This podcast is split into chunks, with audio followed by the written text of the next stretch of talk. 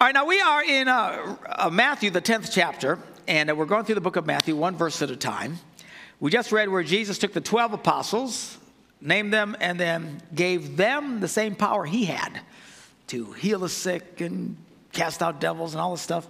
And he told them to go, and he gave them instructions. I said, just go to the Jewish people, don't go to any Gentiles. Our message is just to the Jews.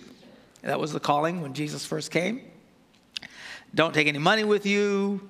Uh, you know, wherever you go, they should support you. Um, whatever home you enter into, if they're kind to you, bless them. If not, leave, you know, and basically teaching them look, if they reject you, they reject me. You're my representatives, which is what we are in the earth. Okay? And we ended with this phrase He says, I'm sending you out like sheep among wolves, therefore be shrewd as snakes and as innocent as doves. We need to be smart. Christians aren't always very smart. We need to be smart in the way that we advance the cause of Christ. Sometimes we're just flat out sneaky about it, right? Because that's what he said to do be shrewd as snakes. All right, then we continue at verse 17. Now Jesus begins to prophesy. How do you know he's prophesying? Because everything he talks about now does not happen to these guys that he's about to send out. So clearly, he's prophesying about something that's going to be coming later. Now, it'd be interesting I would love to talk with these guys. What were they thinking when he was saying this stuff? Because I would think he would be talking about what's happening right now. You know, I'm going on this trip, da da da, and then he says this. I would think it has to do with this trip. Well, it has nothing to do with this trip. Uh, they don't know that at this point. Uh, one of the things about the spirit of prophecy, as prophets in the Old Testament would speak, and even in the New Testament, is they really do some time jumping, big time, major shifts. Uh, we see that in the Old Testament. The guy would be talking, a prophet would be talking about what's happening right here and right now, or what's about to happen any minute, and then suddenly he'd start talking about something that Jesus is going to do hundreds of years later when he first comes, and then some more about stuff he's going to do when he comes back thousands of years later. I mean, it's all over, and it's hard to tell. In fact, the only way to really tell it is to look at it in hindsight. I think a lot of the prophecies about the Messiah became very clear after Jesus came. Then they said, oh, well, this is what he meant when he said this, and this is what Isaiah meant when he said this, and this is what David meant when he said that. Because I don't know how you'd know it, because if you're just reading it, it's hard to know when he's shifting time.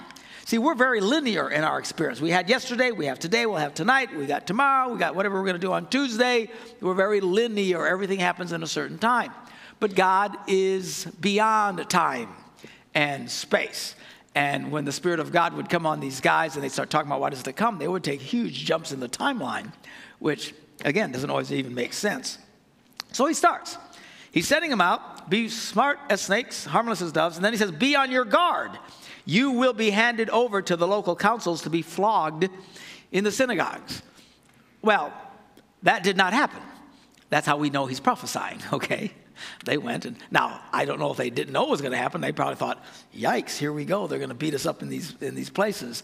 And flogging, I mean, that was brutal. It wasn't just a slap upside the head. They would just whip these guys' backs and just turn them into meat. Some of them. It was a terrible, horrible, painful thing. And Jesus said, "Watch out. They're going to do this to you." Yikes. He says, "On my account." You will be brought before governors and kings and as witnesses to them and to the Gentiles. Wait a minute. Didn't he just say, don't go to the Gentiles? Didn't he just tell them, don't have anything to do with the Gentiles? Yes, he did. If I'm sitting there with these guys, I'd be going, didn't he just tell us? What do you mean to the Gentiles? He's prophesying.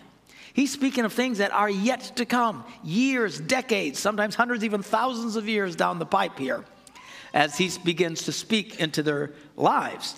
So he says, You're going to be uh, uh, speaking to them and even to the Gentiles, letting them know that eventually at some point they're going to speak to the Gentiles, which means us. Anybody that is not a Jew is called a Gentile. In the beginning, you have to understand all these guys are Jewish, all of them. Everybody in the beginning, people always say Jews rejected Christianity. Not really, not, not up front, they didn't. Everybody in the beginning, everyone who was a Christian, all the early Christians were Jews. They didn't even think you could be a Christian if you weren't Jewish. That's what caused the problem and why eventually Jews turned away from Christianity, is because they let us in. they didn't like us, all right? They thought if you're going to be a Christian, great, but you have to be Jewish first. And then God let them know, no, that's not true. Uh, and then they had a real hard time with it. A lot of the stuff you'll read in the New Testament is this fight over whether or not you have to be Jewish, which thankfully we don't have to be. We don't have to obey all those Old Testament laws. We are walking in a state of grace. It's a whole different ballgame for us. Uh, this was a big problem for them. They had a hard time getting past it. And quite frankly, most of these guys never did get past it. If you will read the book of Acts, what happens is Paul comes along, who winds up writing most of the New Testament uh, because he was the one who went to the Gentiles. Finally, God showed them, and they all agreed yes, we can go to the Gentiles. They don't have to become Jews, they can just believe in Christ. Yes, yes, yes. But these guys here, the apostles, all said, okay, so you go to the Gentiles and we'll minister to the Jews. They never did get over this. this they struggled with this their entire lives. You have no idea of the cultural imprinting that was on their heads concerning non Jews. It was a big deal. For some reason, Paul was able to get past it. Others were able to get past it, but Paul was able to get past it big time, and he becomes really the major writer of the New Testament. Most of all of our information comes from Paul because these other guys just really couldn't handle non Jews. And it's fascinating when you get into the study of it. So, anyway, Jesus continues to go. He says, When they arrest you, don't worry about what you're going to say or how to say it. Remember, he said you're going to get before kings and stuff like that. What am I going to say? He says, At that time you will be given what to say, for it will not be you speaking, but the Spirit of your Father speaking through you. Don't even worry about what you're saying. At the last minute, the Holy Spirit will give you the words. Just relax. And then he goes on and he's prophesying some more. Again, I don't know that they know this. They're, he's sending them on this trip and he's giving them all these inf- details.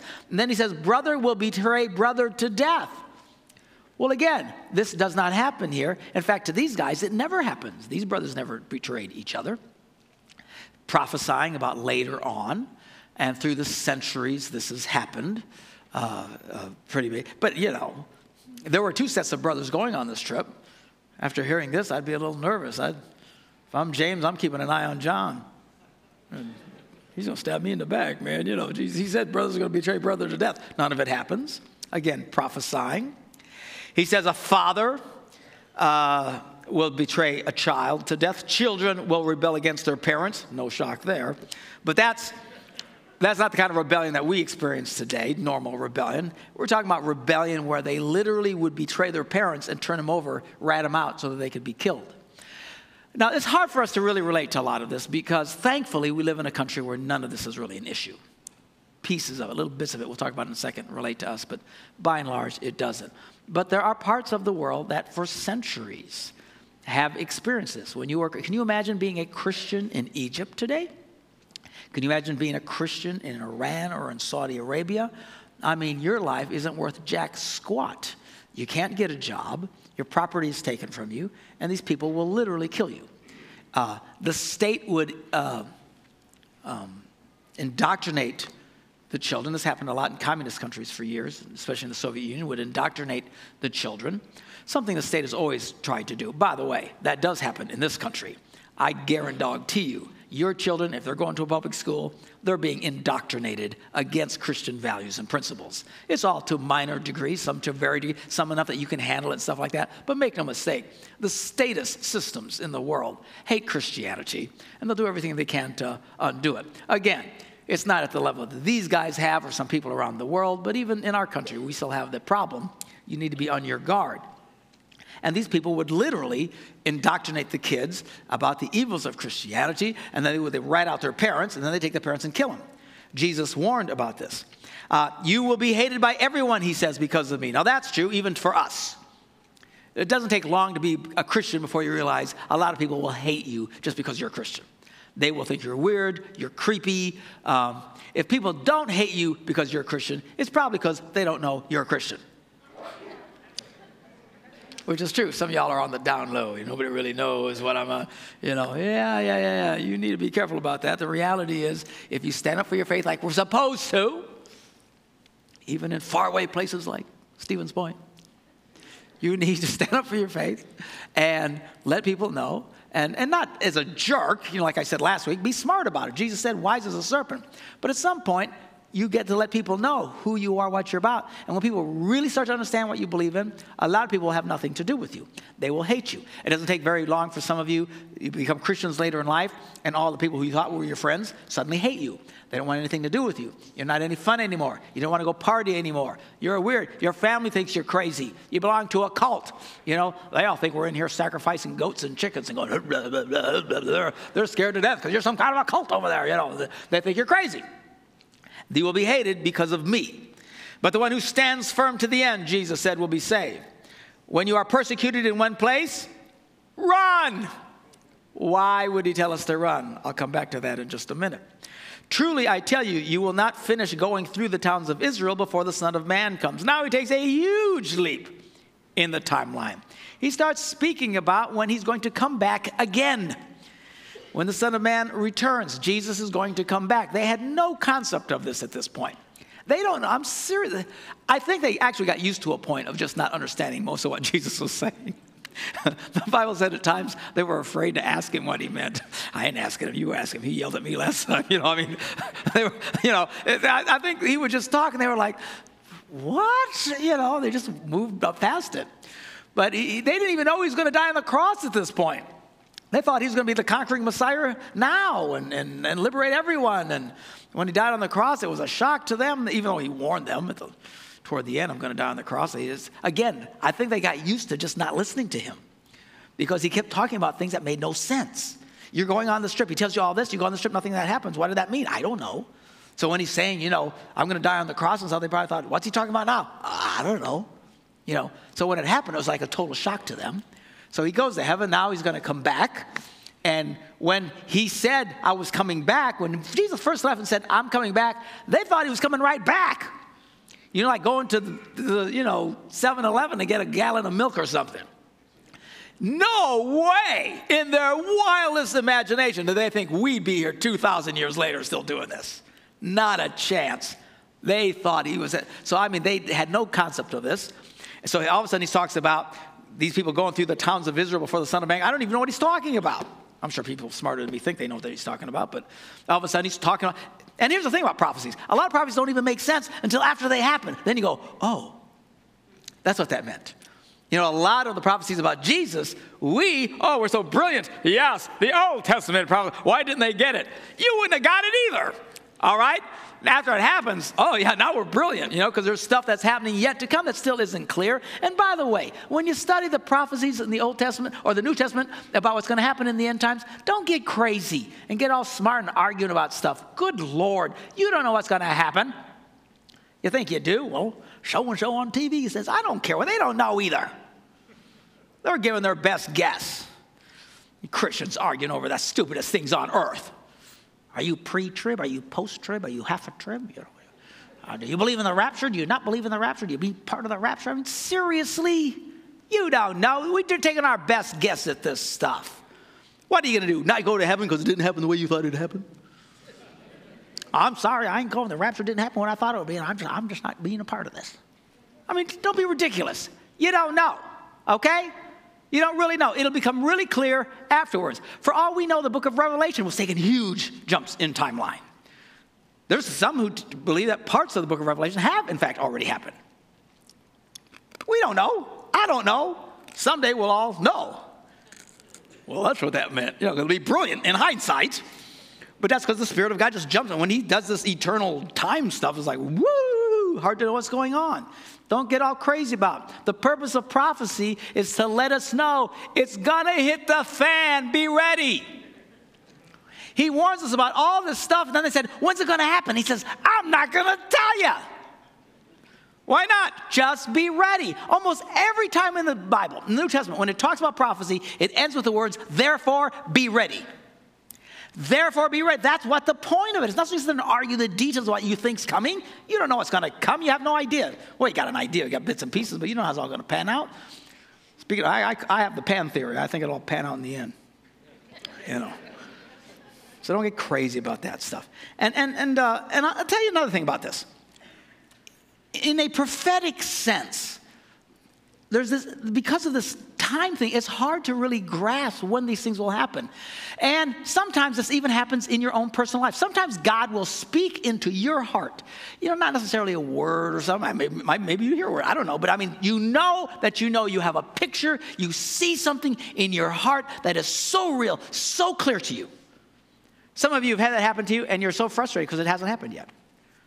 Well, the Lord said to me that such and such would happen. He showed me such and such. When's it going to happen? Oh, I don't know. It may not happen for a real long time. And maybe it'll happen different than you thought it was going to happen. You know, a lot of it doesn't become clear until it happens. Then you look back and go, oh, that's what. He was getting you ready somehow. I remember as a young, I was a teenager when I first came to Christ. I had a picture so clearly in my heart. I knew what I was going to be doing. I saw, I could see the people's faces of me speaking and teaching about Jesus Christ into the lives of thousands of people. And then I turned 20 and nothing happened, and 25 and nothing happened, and I turned 30 and nothing happened, and 35 and nothing happened, and 40, nothing happened, and 45, nothing happened. And often, well, what was that? And I just thought, I guess it'll never happen, you know, for me. I was almost 50 years old before I started doing what I'm doing now. Now, it's all very clear. I'm speaking into millions of people's lives all over the world, traveling the world. I'm having more fun than should be legally allowed. And I saw this. What, that it shouldn't be legally allowed? Arrest that man! Um, hard to interpret your clapping sometime. But anyway, uh, I saw this decades ago and none of it happened, not even a hint of it. I got so discouraged, I got out of the ministry.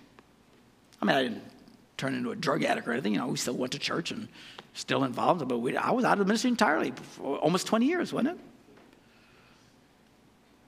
I remember when I first came here, they asked me, Can you preach? I went, I don't know. I, I guess I can. I, mean, I didn't even know anymore.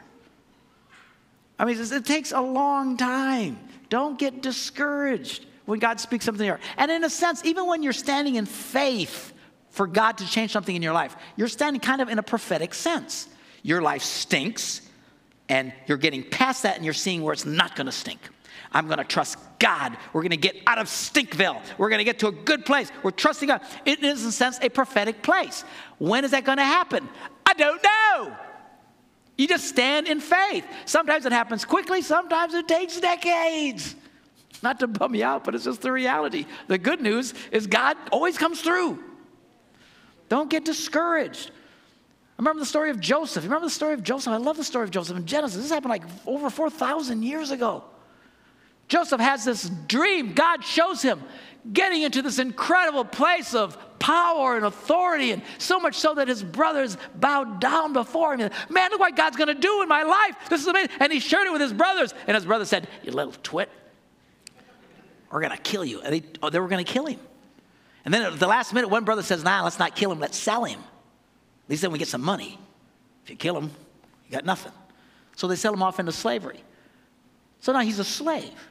They told dad, you know, some critters ate him. Sell him off as a slave. So here he gets this incredible vision. He gets this big picture. He's excited. Yes, yes, yes, yes, yes. This is awesome. And then his life goes to hell. He's sold into slavery. This is horrible. Slaves weren't exactly, you know, it's not like they had minimum wage laws back then. You're a slave, you had a pretty miserable life. And after years of being a slave, he finally gets to be a house slave, which is a nice job. And he's a young man at this point now, and the Bible said he was quite the good looking dude. Quite a comely young man, very shapely. And, you know, had that really slick look about him. And the lady of the house saw him and thought, Ooh, look at that. You know, you thought the Latino pool boy was hot. Look at this guy. This is really hot. And she starts to hit on him. And he freaks out, man. I, you know, I'm, you know, I'm a slave. I got, I, he runs away from her. She gets so mad, she claims he tried to rape her. So then they arrest him and throw him into prison. Now his life really sucks. And we're not talking Brown County lockup here, people. This is, this is not, this is not 21st century jail where you got a nice cot, you know, on TV and you, you know, you get out for a few hours a day. Can you imagine what prisons were like in the Dark Ages? This is 4,000 years before that. this is not a good place. It's awful. It, it, the smell, the disgust, the grooming. I mean, there's nothing they could just, just. It's not like they got new cl- changes of clothes. They probably wore the same clothes until they fell off their bodies awful. And he was there for years. Where's the picture? Where's the you? You told me I was gonna. What happened? Some of us would be so mad we'd be cussing bullets. But he never let go of that picture. He still trusted God. Someday this is going to happen for me. Someday. And how could it even begin to happen? But he wouldn't let go. And then this one day happens. This is in Genesis 41. Pharaoh has these dreams. It's freaking him out. Nobody can tell him what the dreams mean. And he hears about this guy in prison who apparently understands dreams. So read in verse 14 of Genesis 41. It says, So Pharaoh sent for Joseph, and he was quickly brought from the dungeon. When he had shaved and changed his clothes, he came before Pharaoh. What did they do? They cleaned him up. The guy's in a dungeon thousands of years ago. Misery ode de caca everywhere. He looks probably like a rat. Who knows when the last time he even shaved or cut his hair? The last time he changed his clothes or was washed? Years, no doubt, had gone by. That's why so many of them die just from the diseases in these places. They take him and they quick clean him up. And they bring him to the Pharaoh. Pharaoh says, Hey, I hear you understand dreams. You can tell me what they mean. He says, Well, I can't, but God can. So Pharaoh starts talking to him. And then Joseph, by the power of the Holy Spirit, tells him what it all means the Pharaoh is blown away. And look what happens. Verse 41. So Pharaoh said to Joseph, I hereby put you in charge of the whole land of Egypt. Then Pharaoh took his signet ring from his finger. This is a sign of power and authority. This is a major statement. He takes it off his finger and he puts it on Joseph's finger. And he dresses him in robes of fine linen and puts gold chains around his neck. He looks like Snoop Doggy Dogg. He is all decked out and funky looking, gold and fancy clothes, and he's got the best of everything. And the Bible says, then he had him ride in a chariot as his second in command, and people shouted before him, Make way, make way! And he put him in charge of the whole land of Egypt. And it all happened in one day. He woke up that morning, his life was miserable. He was surrounded by filth and disgust and darkness and full of crud and discomfort. And by that evening, he was the second most powerful man in the world with more wealth and power and authority than anybody of his world had ever experienced. And sure enough, his brothers came and they saw this incredible man. They didn't recognize him and they bowed before him just like he had saw in the dream decades earlier. Sometimes things take a long time to change. The good news is when it starts to change, it can change in a heartbeat. You might have woke up this morning and your life was just miserable. The past everything in my life stinks. It's horrible. Everything's going wrong. My kids are driving me crazy. My husband's demon possessed. I can't take it anymore. When's it going to change, Pastor? When's it gonna... I don't know. But when it changes, it will change. The day's not over. You still might be the second most powerful person in the world by the end of the day. Hallelujah. Praise God. I don't believe that. That's why your life stinks. The ones who believe it are the ones who experience miracles. It can all happen just like that. I know people get discouraged and, oh, Pastor, I've been praying. It's been a week. It's been a week, Pastor. Just relax. Sometimes it takes a while. That's the nature of prophecy. Jesus goes on, he says, The student is not above his master, the teacher, nor a servant above his master. What's he talking about here? This is where he's saying, Look, when Jesus was uh, in the earth, God blessed him, and then, of course, he was God and all the stuff and all the wonderful. But when it came for him to be tortured and punished. uh, before his crucifixion. God withheld his hand, God did not intervene. All of heaven wanted to intervene. The Bible says he could have at any minute called for 10,000 angels and they'd have showed up kicking butt and taking names, but he never did it. And God withheld his hand. And what he's saying is look, the servant is not above his master. Sometimes people wonder why does God allow Christians to suffer? Because when it comes to you being suffering as a Christian, God will not intervene. Why? Because he didn't do it for Jesus and he's not going to do it for you. The servant is not above his master. It's enough, he says, to go on. He says, to, uh, for uh, students to be like their teachers or servants like their masters. At our max, we have identified with a suffering Christ. And that's why sometimes bad things happen to really good people of faith, and they will suffer as a Christian. And when you start suffering as a Christian because of your faith, and people turn against you because of your faith, it's very likely God will not intervene because he didn't for Jesus. That's why he said, when persecution comes, run! run! Why? Isn't God going to set me free and help us do this? Nope. run! This is the lot to which we've called. Jesus said, Look, if the house, the head of the house was called Beelzebub, which means the devil, that's what they called Jesus, how much more the members of his own household? So he's letting us know look, when we sign up for this, we are identifying with God, and God will be there to do all the miracles in the world for you. But when it comes to being suffering for a Christian and as a Christian, and people hating you as a Christian, and again, we get little pieces of that people who really suffer hard in some horrible countries. Why doesn't God intervene? Because He didn't for Jesus, He's not going to do it for us. The good news is He says, Don't be afraid of them. Verse 26. There's nothing concealed that will be disclosed or hidden that will not be made known. What I tell you in the dark, speak in the daylight. What is whispered in your ear, proclaim on the roofs. Do not be afraid of those who kill the body. Really? Because it makes me nervous. But he says, Don't be afraid of them. What's the worst they can do to you? Kill you. Y'all look at me like I dropped in from Mars this morning. I'll talk to you guys over there. Don't be afraid of them. The worst they can do is kill you. He says, Don't be afraid of those who can kill the body but cannot kill the soul. Rather be afraid of the one who can destroy both soul and body in hell. You want to be afraid of somebody, you need to be afraid of God. And, and a lot of people are just, there's no fear of God today. They don't care what God says or teaches about anything. They think, ah, it's okay, I can do whatever I want to do. Hello? Then he goes on to let them know that God cares about you even though you suffer. He says, Are not two sparrows sold for a penny? What's he talking about? They used to sell sparrows for food, especially for poor people. Sparrow on a stick. Get your sparrow on a stick here. Anyway, he got this great bargain. Aren't two sparrows sold for a penny? Yet not one of them will fall to the ground outside your father's care. And even the very hairs of your head are all numbered. Don't be afraid. You're worth a lot more than a bunch of sparrows.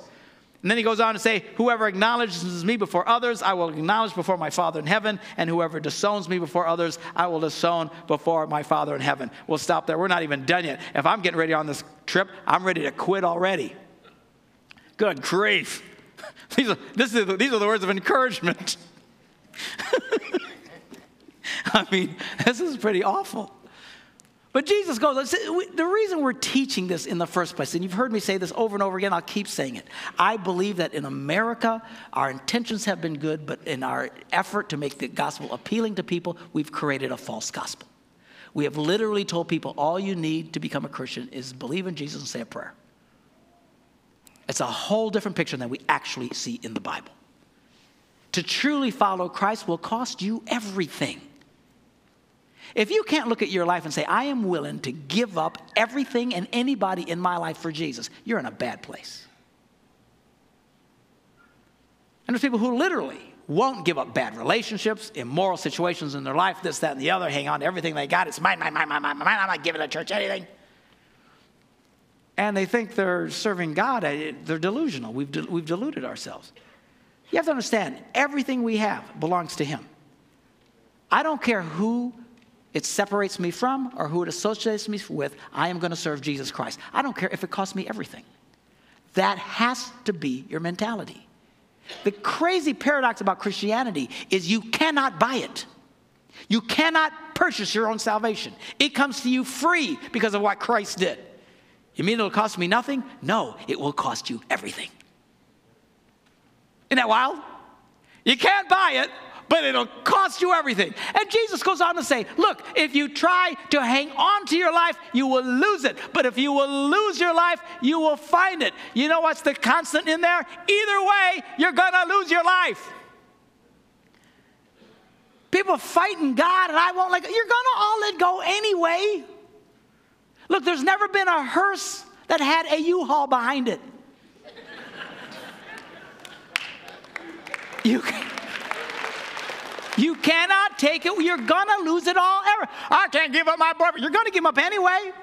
I can't give up this. You're gonna give it up. I can't give up my money. You're gonna get. You're gonna give it all up.